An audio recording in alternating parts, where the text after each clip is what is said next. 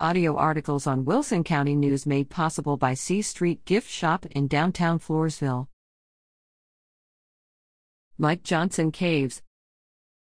How long, people wondered, would it be before the new House Speaker showed his true stripes, caving to the right wingers in his caucus? Would it be a matter of weeks? Months?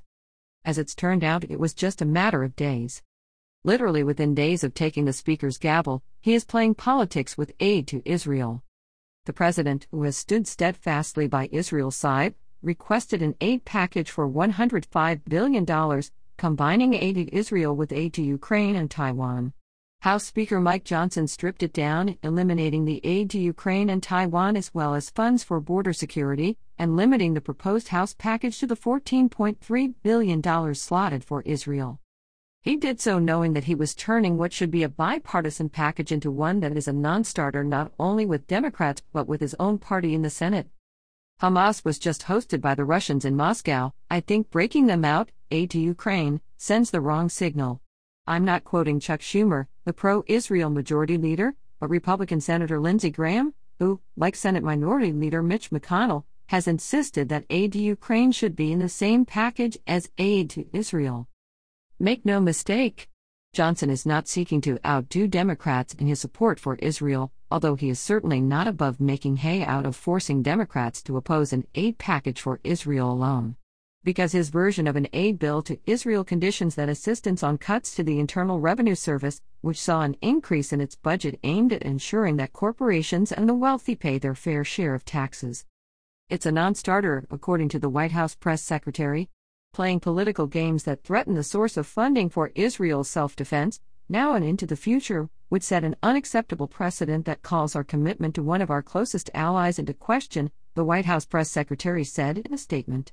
We cannot afford to jeopardize that commitment as Israel defends itself from the evil unleashed by Hamas. Cutting funding to the bogeyman IRS is a key item on the crazy right wing agenda. Forget about all the studies that say that fully funding the IRS is critical to cutting the deficit. This is not because more middle class families will be audited. The purpose of the funds that were added to the IRS budget is to ensure that corporations and the wealthy pay their fair share of taxes.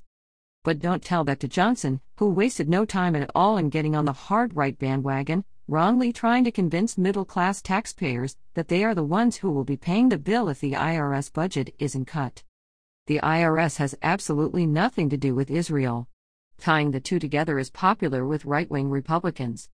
Accusing Democrats of voting against Israel is a partisan trick, with no treat attached. The House passed Johnson's aid bill on Thursday in a partisan division that sends all the wrong messages. In my worst nightmares, I never thought I would be asked to vote for a bill cynically conditioning aid to Israel on ceding to the partisan demands of one party, Representative Brad Schneider of Illinois told reporters. I also never thought that a day would come that I would be asked to consider voting against an aid package for Israel, our most important ally in the Middle East, and maybe in the world. He voted no, as did the Democrats overwhelmingly, in what turned out to be a 226 to 196 vote. Senate Majority Leader Chuck Schumer said in advance that the Senate will not even take up the bill. With Hamas vowing more attacks like the one on October 7, the new speaker is sending the message that playing partisan politics comes first. Shame on him.